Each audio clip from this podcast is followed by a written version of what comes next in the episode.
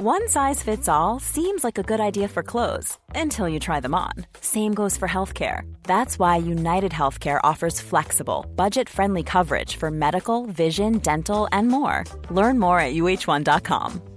Hey, it's Ryan Reynolds, and I'm here with Keith, co star of my upcoming film, If, only in theaters, May 17th. Do you want to tell people the big news? All right, I'll do. Sign up now and you'll get unlimited for $15 a month in six months of Paramount Plus Essential Plan on us. Mintmobile.com slash switch. Upfront payment of $45 equivalent to $15 per month. Unlimited over 40 gigabytes per month. Face lower speeds. Videos at 480p. Active Mint customers by 531.24 get six months of Paramount Plus Essential Plan. Auto renews after six months. Offer ends May 31st, 2024. Separate Paramount Plus registration required. Terms and conditions apply if rated PG. Hey, I'm Ryan Reynolds. Recently, I asked Mint Mobile's legal team if big wireless companies are allowed to raise prices due to inflation. They said yes. And then when I asked if raising prices technically violates those onerous two year contracts, they said, What the f are you talking about, you insane Hollywood ass? F- So to recap, we're cutting the price of Mint Unlimited from $30 a month to just $15 a month. Give it a try at mintmobile.com slash switch. $45 upfront for three months plus taxes and fees. Promo for new customers for limited time. Unlimited more than 40 gigabytes per month. Slows. Full terms at mintmobile.com. Many of us have those stubborn pounds that seem impossible to lose, no matter how good we eat or how hard we work out. My solution is PlushCare. PlushCare is a leading telehealth provider with doctors who are there for you day and night to partner with you in your weight loss journey. They can prescribe FDA-approved weight loss medications like Wegovy and Zepbound for those who qualify. Plus, they accept most insurance plans. To get started, visit plushcare.com slash weight loss. That's plushcare.com slash weight loss. Before we pop our corks, could I ask you a huge favour? If you don't already follow us, would you hit the follow button and give us a follow? You see the three little dots at the top right hand of your screen? Just tap that, hit the follow show tab. It's the first on the drop down menu, and ta da! That means two things. One, you're never going to miss an episode. And two, it really does help us to bring you the very best guests there are out there. Speaking of which, on with the show. And welcome to White Wine Question Time, the podcast that asks its guests three thought provoking questions over three glasses of wine.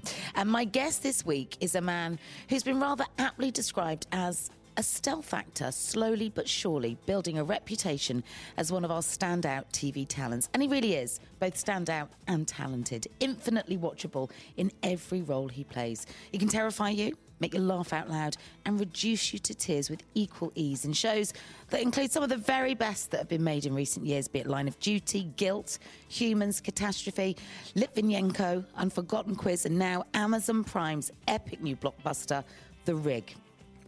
After a childhood spent moving around Scotland to accommodate the career of his father, Stan, an artist, he settled in Edinburgh and in his late teens took a job selling burglar alarms door to door before working for the local council for seven years. It was there that he met a couple of colleagues who were members of a local theatre company called the Leith Theatre Company, and they encouraged him to sign up. They are, he says, the reason I'm here today.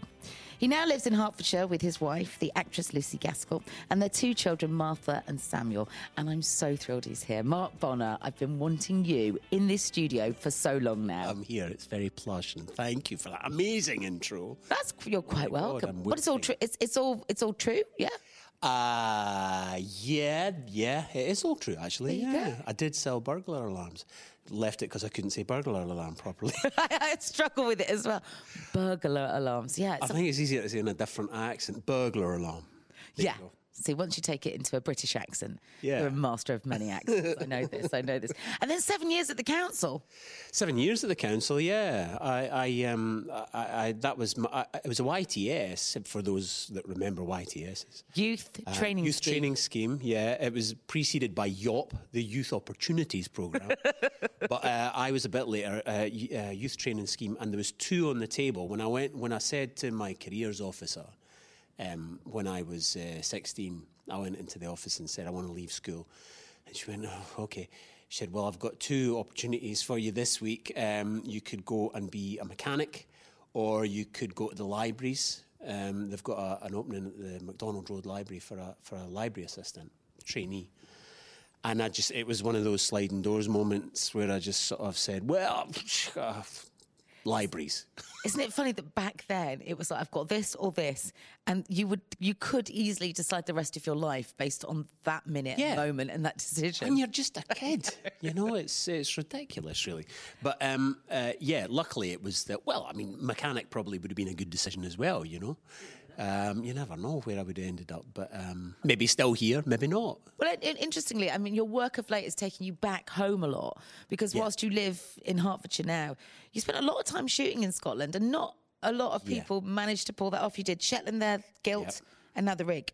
Yeah, Shetland for 10 years uh, up there. Well, seven years, but um, it was over the, the course of 10, seven series. Um, and uh, yeah, you kind of, uh, it's, it's difficult, obviously, being away from home, you know. Um, especially with the kids, kind of, you know, um, Lucy has to sort of take on that burden, uh, yeah, which she's been incredible, you know. Um, But it must be nice to go back to somewhere that is so familiar. I mean, when you were driving to the set for the rig, you were literally driving past your old secondary school, weren't you? Yeah. Quite unusual to find in a massive, epic blockbuster style show like the rig because it's huge. A predominantly Scots cast. There's you, Martin Compston, Iain. yes. Um, Who else is- Emun Elliott Yeah. is Scottish. Molly Guilt with you. Yeah, who's in Guilt, yeah. Now, as always, I have uh, thought long and hard about three questions for you. I've, I've tried to read up on your life as best as I can. God. And one of the things that stood out to me most was just this, this incredibly meaty CV that you've got. That is, it's it's like um, it's like the top forty of TV dramas. And I wondered if for question one, you'd be happy to do a CV riff with me. Okay. Uh, whatever that means. Yeah, okay. I'm game for anything. Okay, so question number one. Yep. I've clocked it up. You've appeared in more than 65 on screen roles, and your, your stage work is equally as prolific.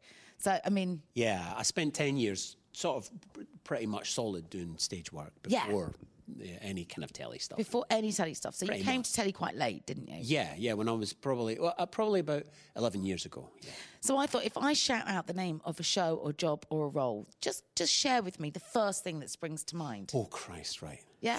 So, don't overthink it. Let's just Okay. riff it. Yeah? Okay. Okay. So, let's start first and foremost with Litvinenko. Oh, um, uh, uh, pride, probably, at being able to tell that story.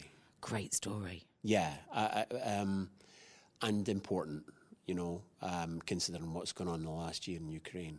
So uh, yeah, I, I was I was v- incredibly uh, proud to be a part of that. Yeah, I mean, the, the role you played in that, you well, you explain it. You explain it better than I possibly could. But the story is, this is the story of a man that was poisoned by the Russians on British soil. yes, a, a British citizen. He he just received his um, citizenship. Um, uh, Alexander Litvinenko was poisoned by uh, two Russian agents at the behest of Vladimir Putin um, in 2006.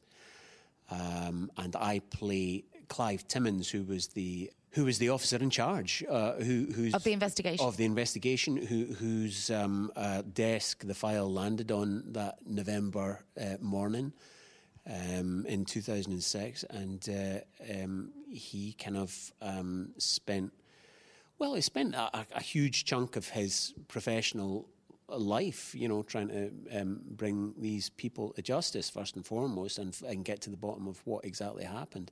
And it was one of the biggest investigations that, that Scotland Yard have ever carried out. And um, it was a, it, it's a fantastic opportunity um, to to work with um, uh, some people who I really admire.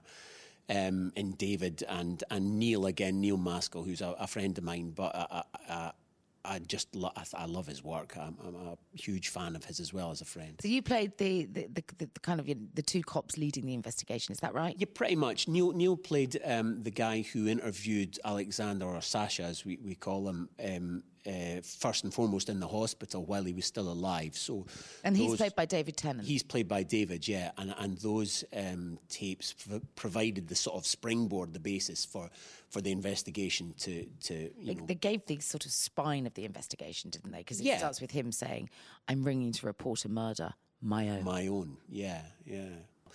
Quite an unusual position to find yourself in as an actor when you're playing somebody who is um, still alive. That you are checking in with. So you got to know Clive, didn't you? I did, yeah. He's How was that? That must have been like you must feel a huge weight of responsibility. Yeah, you do. You, I mean, it's weird. I mean, I've kind of played real people before. Um, one of whom is still alive, uh, Paul Smith. Paul Smith, I actually You know Paul? I know Paul. Paul invented Who Wants to Be a Millionaire Yeah, and ran Celador Television Yeah. with Jasper Carrott.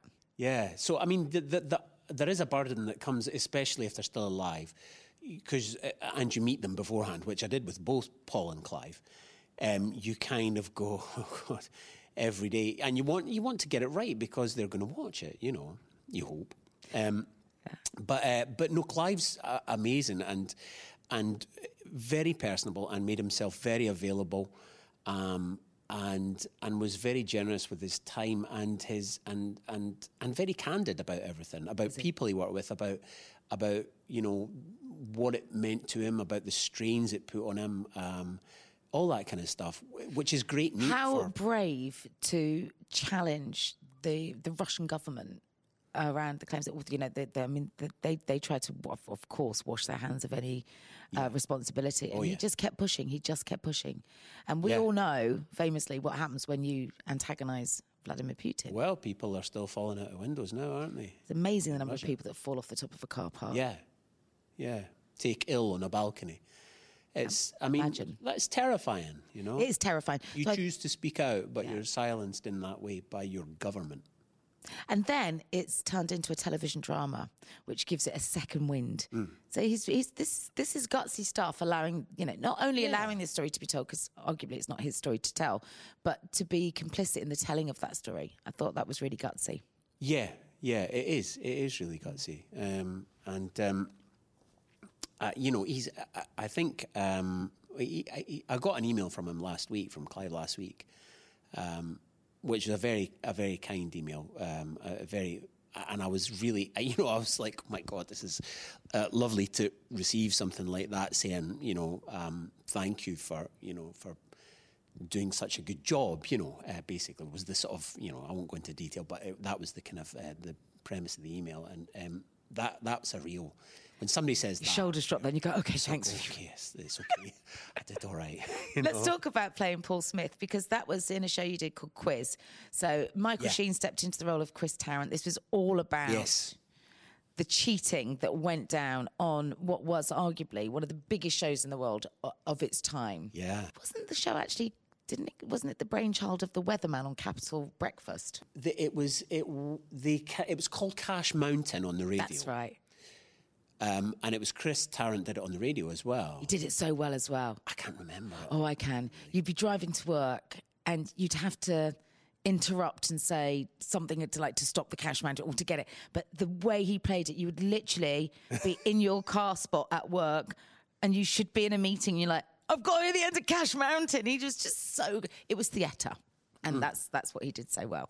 It is, yeah. They struggled to get that away at Oh first. yeah, yeah, yeah, It was, it was, it was by no means a done deal, uh, or or snapped up straight away. And and they did the pilot, and the pilot was awful. And and apparently they were like, you've got a, you know, there's something there. You've got something, but you really need to revamp the whole thing because it looked like it looked cheap. I think you know, was essentially what it was. And so they really, really worked hard at getting it to this, well, uh, where it started as Who Wants to Be a Millionaire. So, for these guys, for Paul, who you're playing, he's you know a, a very successful television executive. yeah. but no, but the riches that came their way off the back of that show and and the success that came off the back of that format, I mean, was transformative, life changing. Absolutely. I mean, well, yeah. I mean, he he, he took me for tea. He took me for tea uh, when I met him to oh god, I, don't know, I forget the name of the place. It was very very posh anyway. and as soon as I walked out, I was him and and uh, James Graham, lovely James Graham, the writer. Yeah, it was just like, but he's he's such a personable man, though. Paul, he's lovely, and he's such a twinkler as well. You know, he's one of nature's natural twinklers, and uh, it was really lovely. It was really lovely to meet him, and to, and you kind of you're you're sort of divided when you're when you're talking to somebody who you're going who you know you're going to play. you're kind of trying to absorb as much of what they're telling you as possible, but you're also kind of the other half of your brain's watching them, you know, to see how they move and what they do while they're speaking and Their how gait, they their mannerisms. all that. yeah, it's really. Part of you must want to like record the conversations so you can go back and study them again. Well, I did with I did with Clive. I told him because that was I met him on Zoom um, because he was in France, and uh, I, I- told him or I asked him if it was okay if I recorded it because I and I, I had that the whole time I was on because obviously I I was sort of speaking like that for the whole time. Um, and so I had it with me. I had my phone with me with Clive's thing. Before every take, I would just listen to a little bit of Clive. Just, yeah, he's all right like that. Right, okay, okay, I'm like that. Right, okay. And I, I never came out the accent until, so I was in accent from pickup in the morning until rap at the end of the day. I just, I spoke like You- that the whole time because I thought it would, it would help, you know, with the accent and with all that. And it did, it did, it helped me kind of so if, stay in the if at lunchtime you go to ring Lucy to say, uh, you know, how are you? How are the kids? You would do that in that accent. Uh, n- well, probably not. I usually usually text. To be fair, I'd usually text um, To stay in- so I wouldn't have to. but is it? Yeah, I, I can understand that you want to retain that voice. yeah, Yeah.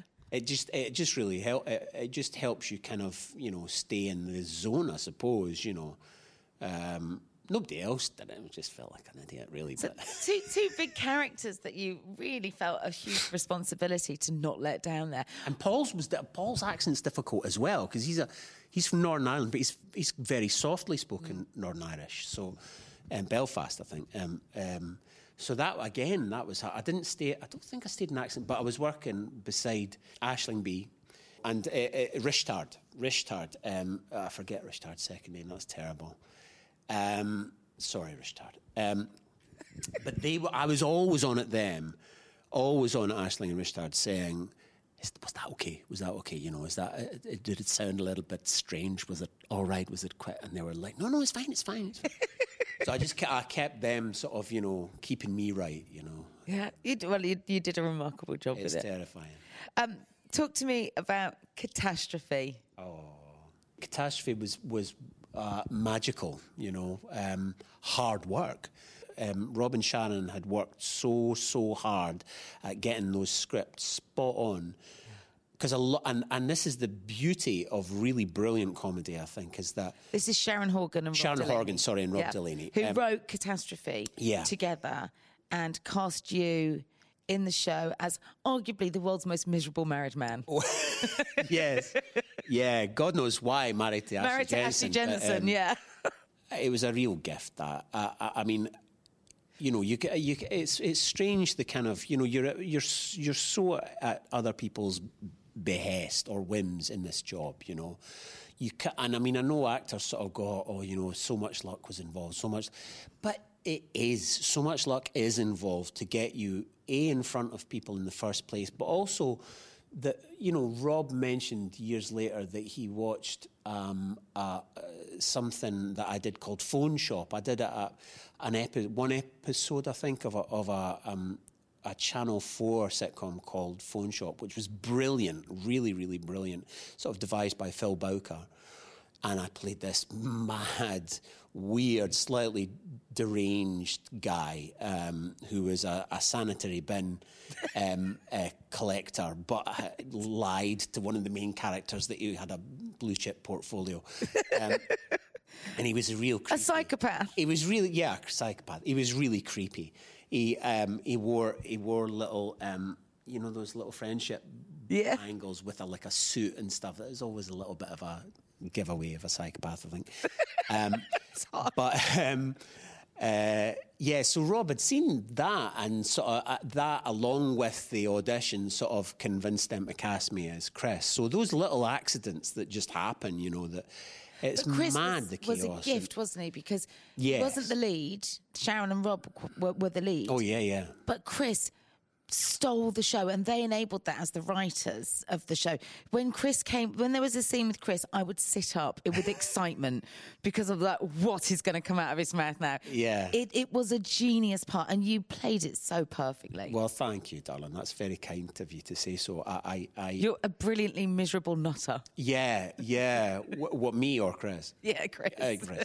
Um, good. Uh, yeah, the, the the genius of them is the is the fact that they they worked so with such detail on those scripts, so you would really strive to get it right. Some of the time when I'm doing a, a job, you sort of go, "Well, this doesn't quite feel right in my mouth," or uh, "Can I change this a little bit?" There was none of that with Catastrophe because it was so brilliantly worked out, slaved over that you know there was, and there was hardly any ever any improvisation at all the odd little bit, you know, um, would creep in, but you didn't need it because it was just so brilliant. It's a gift, something like that, you know, that's been.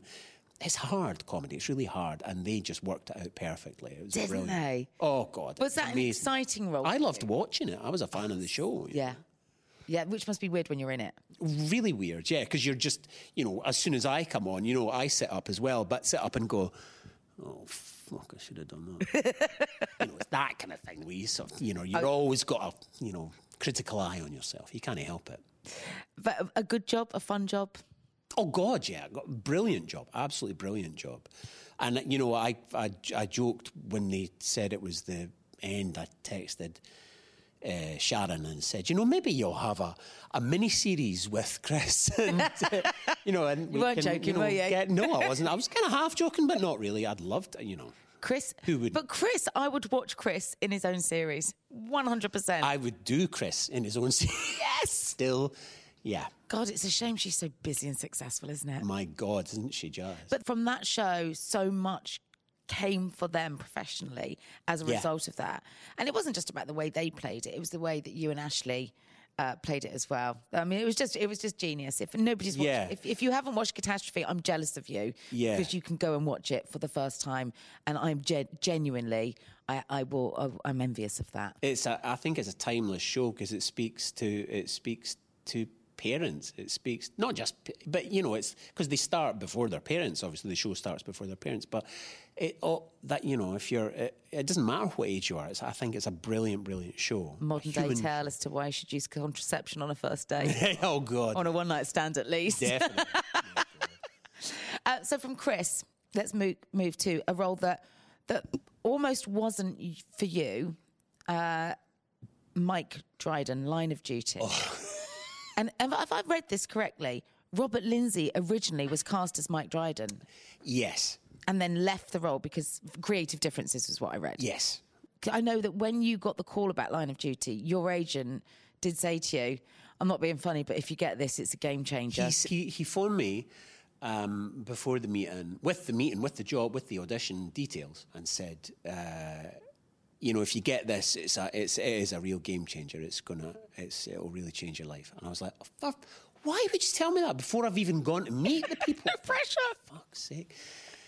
Um, And so this was this was meeting like Jed Mercurio, yeah. This is and this was season two, wasn't it? this was season two. So it's So- already been a hit. It's a big show. Yeah, yeah, critically acclaimed. absolutely. And you're playing a total wrong'un. Uh, yeah, yeah, again. Um, but uh, uh, I don't know why they keep coming my way. You're Um, so good at, at being a wrong'un, at though. being a wrong and yeah. Maybe it's because I'm so devout and, and lovely in my real life. that- exactly. The Um, juxtaposition. yes, yes. uh, relish it. Um, yeah, no, I, I- I went into, I, I got the lift um, up to whatever floor it was at the office of World where we met. And uh, it was Kate Rhodes James, the casting director, and Jed I met initially. And uh, but when I came out the lift, Robert Lindsay was chatting to Kate. I was like, oh, okay, well he's going to get it, and he did. Um, and it went you away. literally had seen him in the room. I saw I saw him. Yeah, he got in the lift that I came out of. So I was already like, oh, I was kind of devil may care anyway, because I thought, well, he's going to get it. So maybe that helped. I don't know. But uh, anyway, uh, three months later, two months later, uh, you know, I'd forgotten as you do. You kind of there's So a you- compartment for your brain. You'd not you got the, go- the part. You, the show was shooting. I hadn't now. got the part. It was Robert's part, um, and it, they'd started shooting. So, um, uh, but yeah, I got a call from uh, Aileen, my agent, saying uh, that that uh, um, line of duty shows come back again, and I didn't. That was I think that was her exact words, and I was like, "Come back? What do you mean come back?" She went, "Well, they want to meet you tomorrow, um, Jed and Simon, and have a chat about it." I was like, okay. I didn't even really kind of connect the two at the time. So I went in the next day to meet them, and they were sort of saying, okay, so you know, um, you know, they were talking like the part was mine, you know. Uh, and I was like, is this happening? And she phoned phoned um, Aileen back after the meeting. I went, is that what's going on? I've got the it's my part. She was like, yeah, I think so. And she very quickly did the deal, and I started work on the Monday. In front of a, in a church, front of in a, not a, a cathedral, in, in front of like hundreds of extras, and um, doing a big speech about um, this colleague we lost, you know. So it was uh, it was in at the deep end. The whole job was like that. Jed was brilliant because I just I, I- would whenever I needed to go. Um, because I hadn't had a chance to do any work or anything, you know. No. So I just phoned Jed and went, um, "I've got a question." Went and he was like, "Yeah, yeah. What do you need to?" And I was like, eh, mate, eh, "If I'm saying that, what he said, everything you say is the truth." Right? Okay, okay. And when I read it back, I was like, "Oh yeah, I see what you mean. Yeah, everything. I never told a lie. Dryden never lied." Did he not? No. That's interesting. No, it's interesting. Go back and watch it. Yeah, I'm going to know. Because you had Anna Maxwell Martin had in later series much the Yes. same impact with those interrogation scenes. Yeah. Where really that kind of that length of scene where it's just, you know, two or three people talking Yeah. in a room could be infinitely boring. Yeah. It is absolutely unmissable. And you were so brilliant. You had a proper moment in that. It was good. Did wasn't you it? not? Did you feel that? I wanted to know when you do those scenes. Do you go not being funny, but that was good? Yeah, no, we re- we rehearsed it. Me and Martin and Vicky um, rehearsed it with Daniel, the director, um, a couple of days before we shot it, I think. And um, no, it was it was absolutely one of those, you know, that that kind of revelation um, in it, um, where you kind of think to yourself, you've got a half, yeah, your your third eye's watching it, going, "Look, if this works, it's going to be great," you know. Um, and uh, and yeah, it did, thankfully. So it was it was lovely. It was really rewarding to do that scene actually, because it's like a piece of theatre. It's, It was 19 minutes long.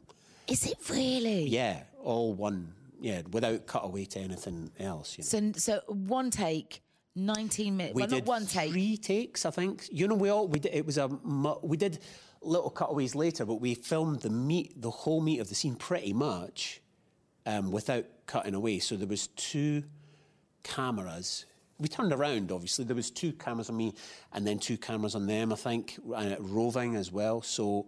Um, so, you, but the whole thing, we played the whole thing through. There was no, yeah, it was like a, it was like acting a piece of theatre as well as watching it. Wow. Yeah. It was great. It was a great, and it was quite. It felt quite revolutionary at the time because it was like, how how often do you see You a 19 minute long scene on telly? you just you don't. have since a little bit, but I mean, Yeah, but I think I think I think that made it okay. yeah, exactly. that was yeah. the green light. yeah. So Yeah. very exciting. Congratulations. Thanks very much. You're very welcome. Jed Mercurio. well, no, because if either of you in that scenario, the three of you, if any either of you had dropped the ball, it would have unravelled. Yeah, So it I suppose, required yeah. infinite teamwork, that ability Yeah. to read one another. well, Martin and Vicky. Well, they read each other all the time, right? Because they They're used to. So brilliant. you could have been the weakest link, yeah. Well, and you weren't. thankfully, it was okay. We got away with it. Are you ready for your next question? Yeah. Oh, yeah. That was a question. Ever catch yourself eating the same flavorless dinner three days in a row? Dreaming of something better? Well, HelloFresh is your guilt free dream come true, baby. It's me, Gigi Palmer.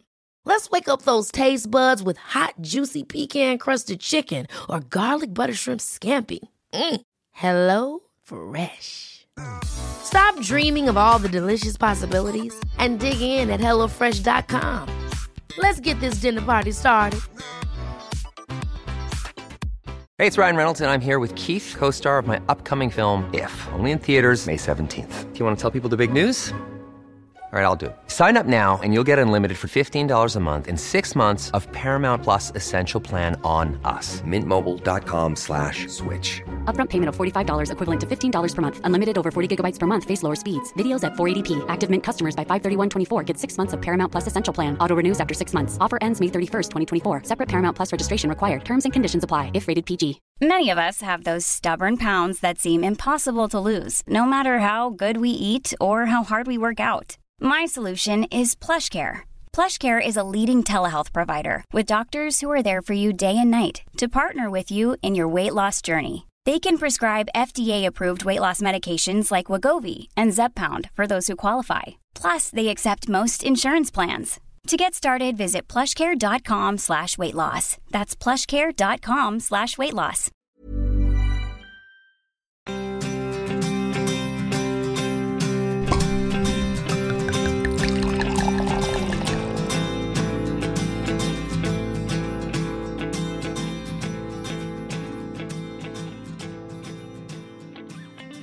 So, question number two.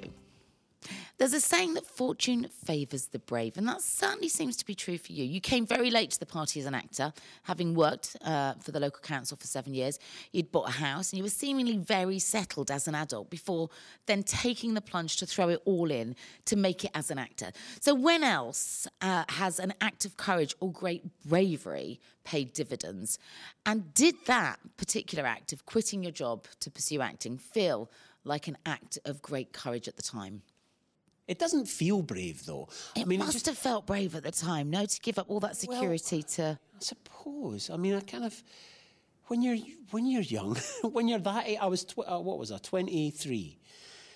Uh, yeah, twenty three. Um, and I, I kind of, I think when when you've I'd done three, four shows with Leith Theatre, um, culminating in Death of a Salesman when I'd played um, uh, Biff, which is one of the great kind of parts in Western drama. Um, and I did it with a fantastic, playing Willy Loman, a fantastic older actor who's also sadly passed away, called um, lovely John McCall, who was a fantastic actor. Um, there's a lot of fantastic actors in amateur theatre. Um, amateur theatre, I think, gets a bad rep, but there are some amazing shows out there. Some life, some of my biggest kind of life-changing moments have been watching amateur shows. I went to see an amateur production of Hair before I was an actor years ago, and it kind of changed something in my DNA. My mate was in it, um, Andy Nicol, and um, it blew me away. I'd never seen Hair before, and it's an incredibly life-affirming experience. It's joyous, Um, isn't it? Oh, it's just incredible, Yeah. and you just you want to get up and be with them, and you know, Yeah. take your clothes off and Yeah, dance. hair and dance and Yes. sing. So yes, that, uh, there's some fantastic actors in, in amateur uh, productions across the country, and uh, uh, and it's a very important thing I think for, for people to do and to um, anyway. Uh, so yes, John was a, a fantastic Willy Loman. Um, and it was there that I kind of thought that enthusiasm was kind of, um, you know, um, sparked. And I, th- uh, so I think when that enthusiasm takes over for something, you don't see it as brave. You just see it as something you have to do. Were you scared? I, I don't remember being scared. I remember just sort of um, probably about five years. I'd, I'd had my flat in in uh, West Pilton, and um, I just thought, oh, I'll rent it out. I'll, I'll do. You know, you just do. You just think, well, that's what. I did. And I did do that. You know, when I moved to Glasgow to go to drama college. Um, so it's just one of those things that you you do. You kind of don't see it as brave at the time. Did time. it feel risky? Um, I, I think people around me thought it was maybe risky. I think the people that I worked with were like, sure. Good luck with Well, that. yeah. See you in a year, yeah.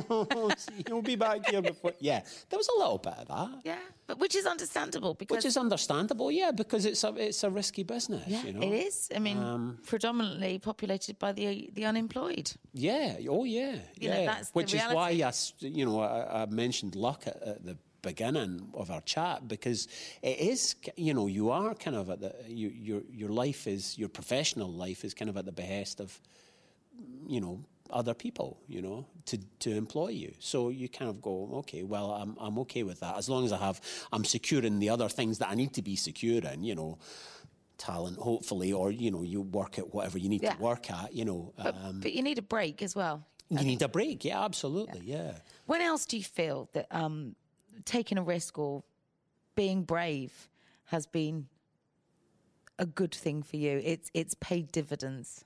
I'd never describe myself as brave. I don't know. I'm quite shy, and I'm quite kind of. I mean, we're all a bit scared, aren't we? Really, deep down, we're all a bit kind of like, But I guess being know. scared and being brave are probably two different things. yes, I guess they must be. I think Uh, if you're scared but you still do it anyway, that's an act of bravery. Yeah, yeah, I suppose so. I mean, I, th- I I think, I mean,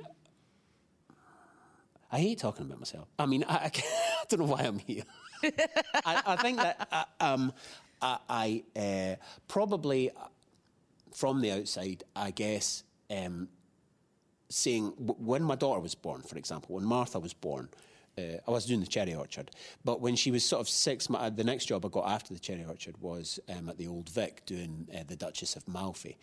Um, playing Bosola, which is a great part, which some you know real titans have played. You know, brilliant, brilliant part. And the Old Vic is also the home of great titans. And oh my God, the Old Vic yeah. To go from the National to the Old Vic. hard. The Old Yeah. Vic's hard. It's a big old deep thing you need to fill, and Yeah. oh, it's The home of the greats. Home of the greats, yeah. Um, so yeah, you feel that as a, a kind of like on your shoulders when Yeah. you step out to that stage every night. You're like, oh my god, it's huge. I hope you can hear me at the back.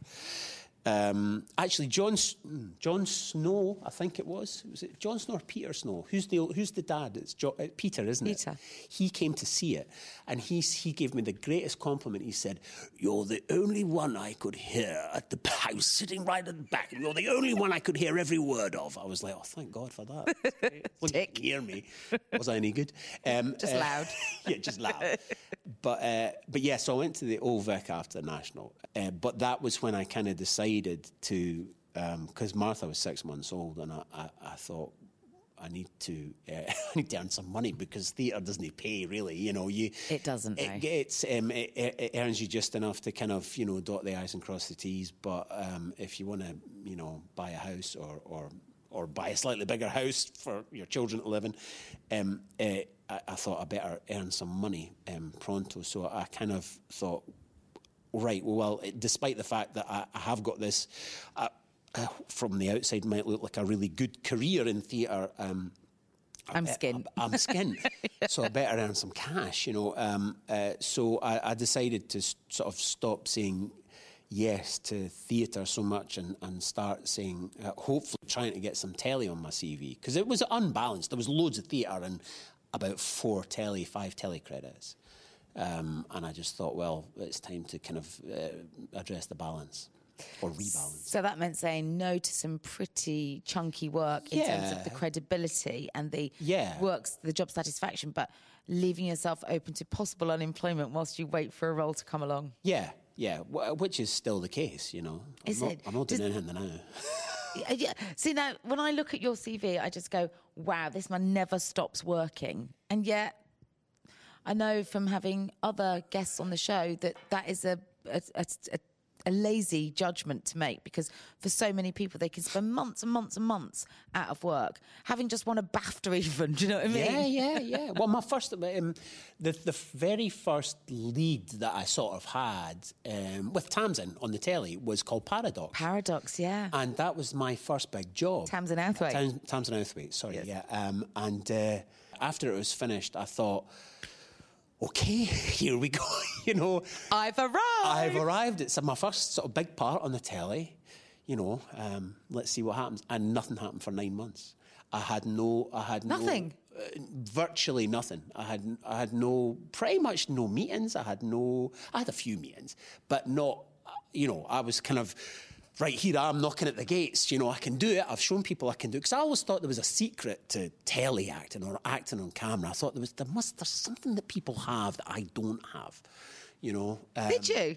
Like, yeah. What did you think it was? A I don't ingredient? know. Yeah, something. something that I, you know, because I, I I went up for lots of telly when I was doing loads of theatre. I would always audition for stuff, but I would never get it, or or I would get down to the last sort of few and not progress any further. Um, so I thought there was something about you know these people that I'd see on the telly. There was some secret they had, or some inner kind of ingredient that Secret I didn't sauce. have. Yeah, secret sauce. Um, um, but um, but there's not. it's just all the same. Acting is acting. You know, if, if you can do it, you can do it. You know, and it doesn't matter where you do it. If you do it well, then you'll you know you'll do it well whatever medium it is. You know. Yeah. So I had done some. T- I had done some telly, but I'd gone back to the theatre obviously because nothing, nothing happened. So I went back to the theatre and did the and did the the Cherry Orchard and um, and the Old Vic. Well, that's the main thing. That's the main kind of ingredient, isn't it? I think for, for anybody who's who's self-employed is resilience because you're going to get knockbacks all the time, Yeah. and you do. It still it still happens now. You Does know, you it? kind of yeah, of course you. So I would know. make the assumption now that my God, I would fall over myself to cast you in anything because you can play anything really well. So therefore, you must be just sat there going, "No, eeny, meeny, miny, I'll choose that one." Yeah, that'd No? be nice, wouldn't it? I get um, I, I, I auditioned. I, d- I did a tape for something before Christmas that I'd really love to do, but you know, this is before Christmas. It was about three weeks before Christmas, was it? And I'm thinking that's gone. That's gone, but that's a shame because I really try. I really, you know, I did a good tape. I wanted it, but so, and these, so yeah, these things still happen. It's still you still sit on your arse going, well, I wonder what's going to happen next. You know? Yeah, God, that's it. I, I made. I tell you what's brave. You're asking about bravery. Okay, here's something that I do think's brave and terrifying. Um, is that I said to my agent, I was I worked a, a lot away last year. So I was in Malta at the beginning of the year. I was in Belfast over the summer, and then I was in Glasgow at the end of the year doing the third series of Guilt. And uh, it was too much. I, I don't like being away from home, um, and that was a long time away from home. And I said, right, I'm going to take three months off. So this is in, this is my three months off. I'm having three months off till March. Oh, yes. But does it feel different because you've elected to have this time off rather than it being enforced time off? Still terrifying. This is time off rather than unemployment. This is time off, yeah. So this is like m- me saying I'm taking three months off till. So Mar- I don't want to do anything till March. Um, First I- time in your career you've done that. ever, yeah. Because you're you because you're like I want to work, I want to work. Mm. I don't think I'm any great somebody, but I mean, it, you know, I, I, I need to be at home. I need to be with my family. There's lots to do at home as well. I just want to be there. I want to be there for a sustained period of time because I miss it. I miss Your kids don't grow away. up twice. Exactly. They really don't. exactly. So even if you get back at, even if you're away for like four or five days, you still get back and think there's little changes you can see, and you go, "Fuck," you know. I miss that. I Yeah. miss that. Yeah. Yeah. I mean, that, everybody does, you know, but I think it's important when you're away a lot to then try and you know not be away, and that seemed like the sensible thing to do. Yeah, I mean, there's only so much you can do on FaceTime by way of being They don't present. like it. They hate it. They're so bored They're talking like, to "Oh, you. yeah, whatever. Yeah. You're Try to play devastated. a game. Where's Roblox? Don't add it to me. How's your day? Good. Yeah, yeah.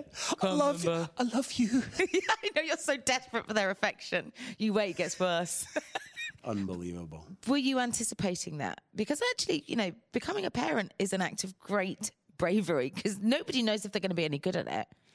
I think, yeah, I think it's it's quite brave, stroke terrifying in this job as well because you don't, yeah, you, you there's no certainties. You don't know if you'll be able to provide, you know, the, for yourself, let alone them. But so you kind of cross your fingers and toes and go because there's no right time in this job, really. You know, there's no. I mean, a lot of people these days don't really have career. A career is a thing that's kind of you know um, fallen by the wayside a little bit in recent years. You know, um, it used to be that you could you know join an organisation and work your way up and blah blah blah and have a pension and da, but you know that's been kind of decimated um, in the last sort of twenty years, really. Um, for whatever reasons. Um, but uh, but yeah, it, it's kind of um, it does feel uh, uh, brave to do that, I suppose. Um, in in this uh, particular job, you know, to sort of take a deep breath and sort of plunge in and go, okay, well, I, I really love you and I want to have children, and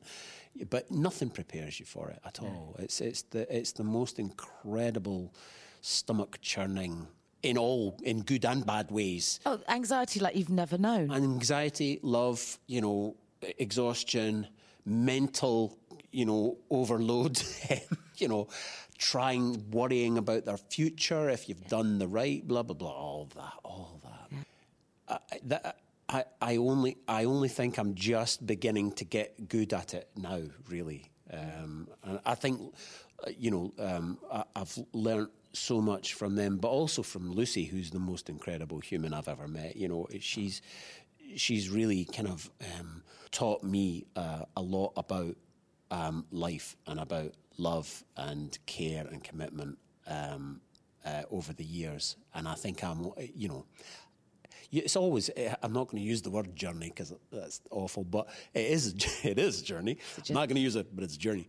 Um, uh, and and you kind of the sad thing about it is that you only probably start to get good at it towards the end of it. You know. I think so. Um, uh, Let's talk about um, love and pride because I found that's what my heart. yeah. Oh God, Paul King. Paul King.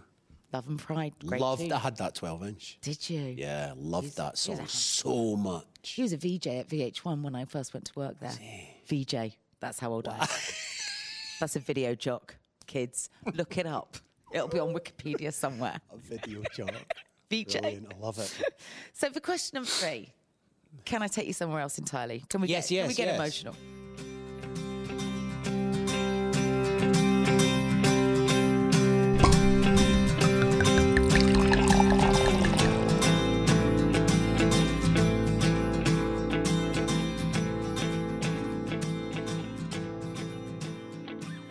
Okay, question number three.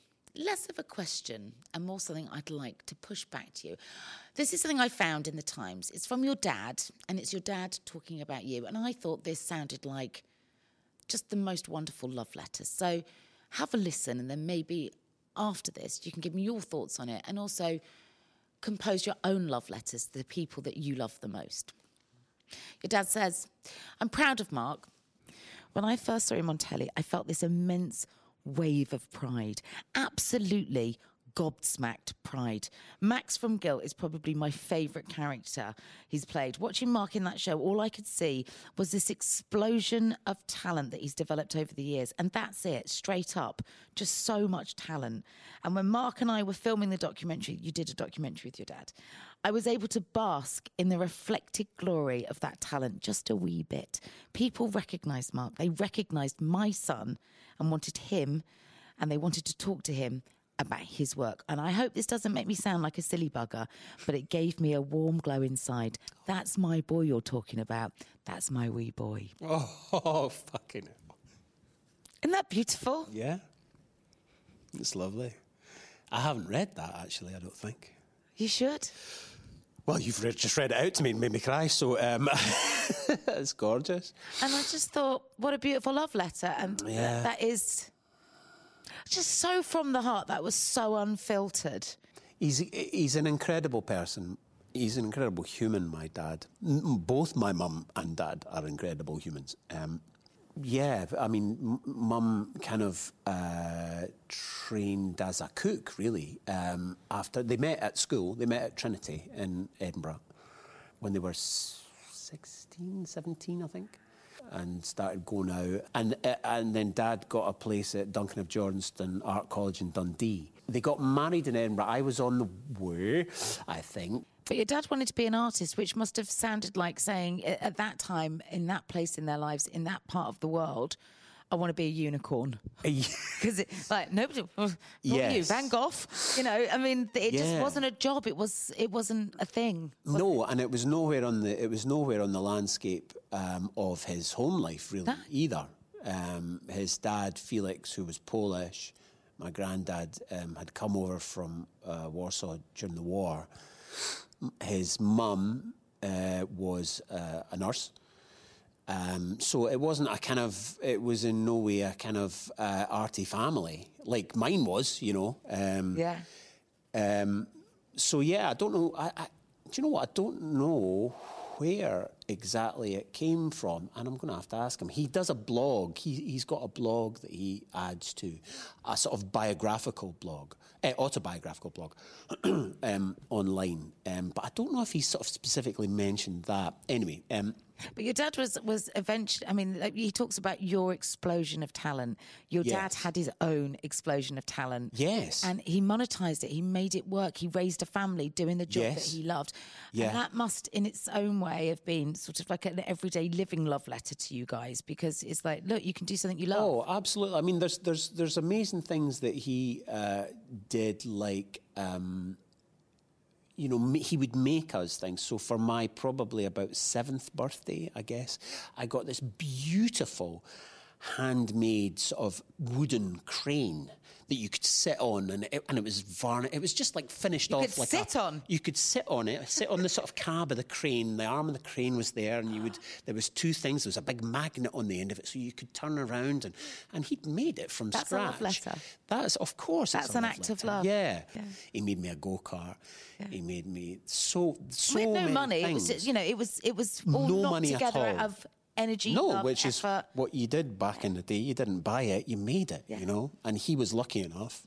And he's passed a little of it down to me, thank God. But he was lucky enough to be able to do anything. And he still can. He's just finished, you know, at the ripe old age of 74.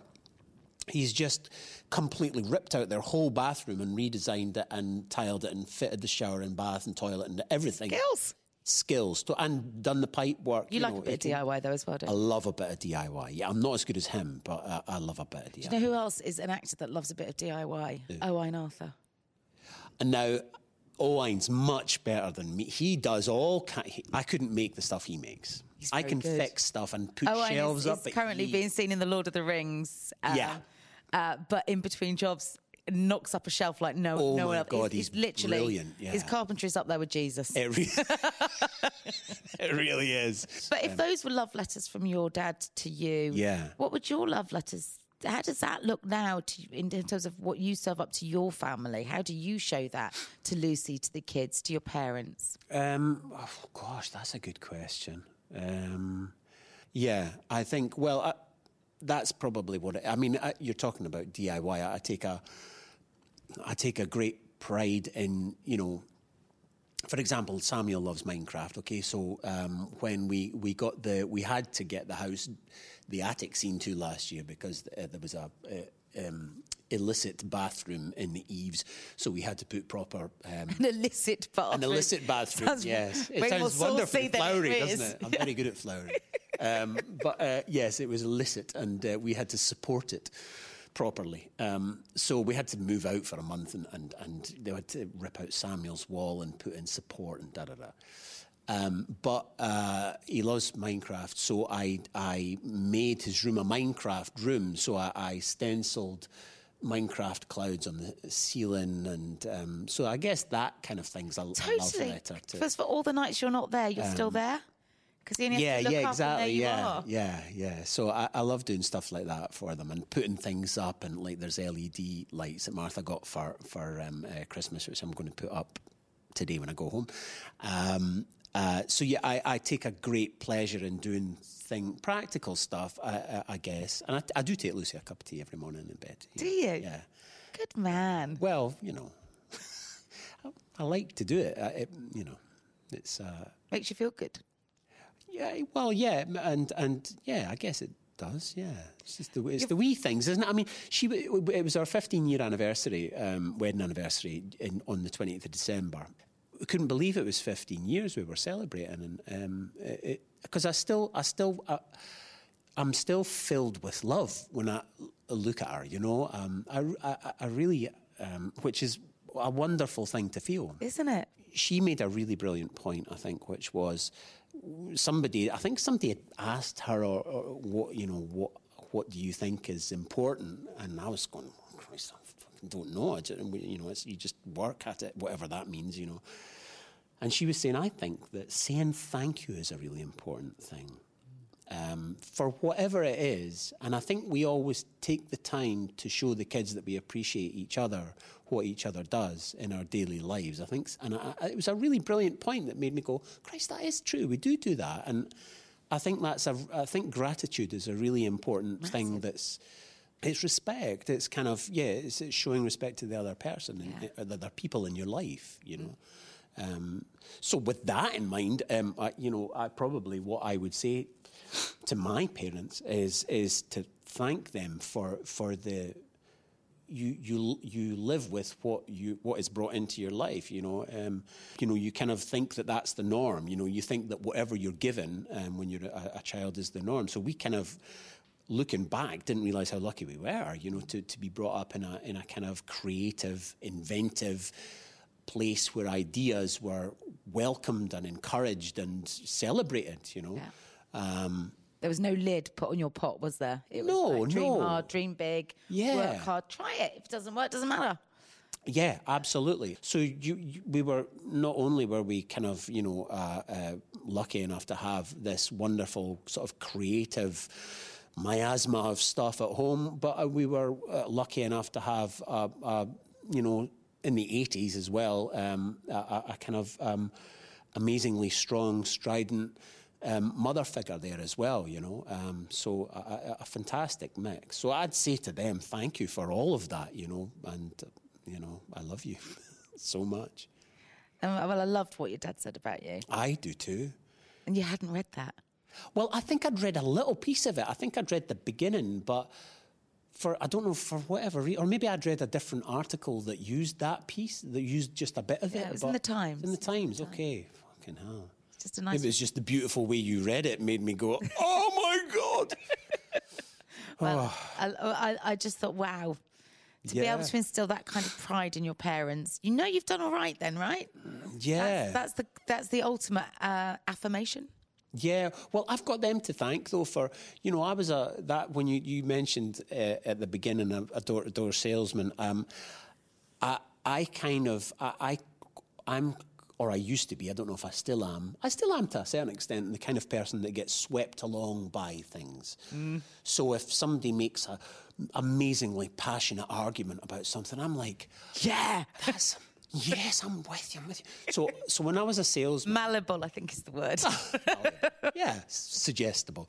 Um, yeah. So when I was a salesman, there were these incredible salespeople, and you know, if you're incredible salespeople, it's an it's an amazing talent to have. You can, you know sell anything. And these guys would come into the office when we were just learning how to do what was called a door opener. So you, the door opener was you chat the door, you ring the bell, and you go, "Hi there, I'm talking to all the husbands and wives in the area about an exciting new development that's coming your way. And what I need to do is get you and your husband together, just so I can get just a couple of minutes of your time. So you know that's the door opener. Um, and they would invite these salesmen in, who were you know, who drove huge Mercedes, and you know it was all about the look. You know, the, probably, cars are probably rented. All fur coat and no it was knickers. All fur coat and no knickers. But yeah. they would come up and they would throw because when you're young, I was only 20, 20 21, something like that, maybe even nineteen, maybe a bit younger. Um, so they would throw. Uh, money at you. They would kind of, in, in a kind of, you know, uh, uh, in a kind of, um, with their with their way, with their speech, with their kind of, you know, whatever they were saying. It was dazzling. like he made six hundred pounds last night. You know, that's just one night, six hundred pounds. What can you do for me tonight? You know, all that kind of stuff. You'd just be like, yeah, I can do, I can do. And the reality though, when you get on the door in Aberdeen at four o'clock in the afternoon, is that people are, you know, they just finished the night shift and they're like, what do you want? so, yeah, no, I'm not interested. I can appreciate you're not interested. I haven't actually told you anything about the product yet. So what we're doing is we're getting husbands and wives together. You know, you had an answer for every negative that they would throw back at you, which in 98% of circumstances is just fucking infuriating. Yeah. Get off my. I do it now. You know, please go away. You know, you're just. Yeah. But the odd two percent of people would go, "Oh right, okay. What is it? Burglar alarms? Oh, come in." you know. Well, I did. I did. I did five weeks as a door, and I was providing leads for the salesman to then go in. And if they didn't convert the lead into a sale, I got nothing. Um, so uh, I got, I earned, in five weeks, I earned about £220 in five weeks. So I thought, this isn't financially working out. I ended up going back to the council, uh, to the planning department this time, not the libraries. And from there, from the planning department, I met Mikey and um, uh, uh Duncan, who were the two guys that were in the Theatre. Which brings us perfectly back to where we began. Yeah. They, and without them and their encouragement, who's to say that you wouldn't be sat here talking through a CV that is really quite something yeah. all these years on? Crazy. Thank you so much for coming oh, in. it's, it's been so pleasure. nice. My huge thanks to Mark, and do check out The Rig. It's epic and it's available right now on Amazon Prime. And if that chat has left you wanting more great conversation with brilliant stars of the big and small screen, then flick through our back catalogue where you'll find episodes with Alan Cumming, Luke Evans, Jason Flemyng, Tamsin Outhwaite, Hannah Waddingham, Angela Griffin, Sally Lindsay, John Thomson, and so many more. My thanks to you, as always, for lending us your ears, to Maria Nibbs and the Yahoo Studios team who produced the show with me. Our editing comes from Eleanor Humphrey, and our music is courtesy of Andy Bell. As always, you can find his back catalogue with Ride, Oasis, and his solo material wherever you get your music. I'll be back next Friday with more great guests. Until then, thanks for your company.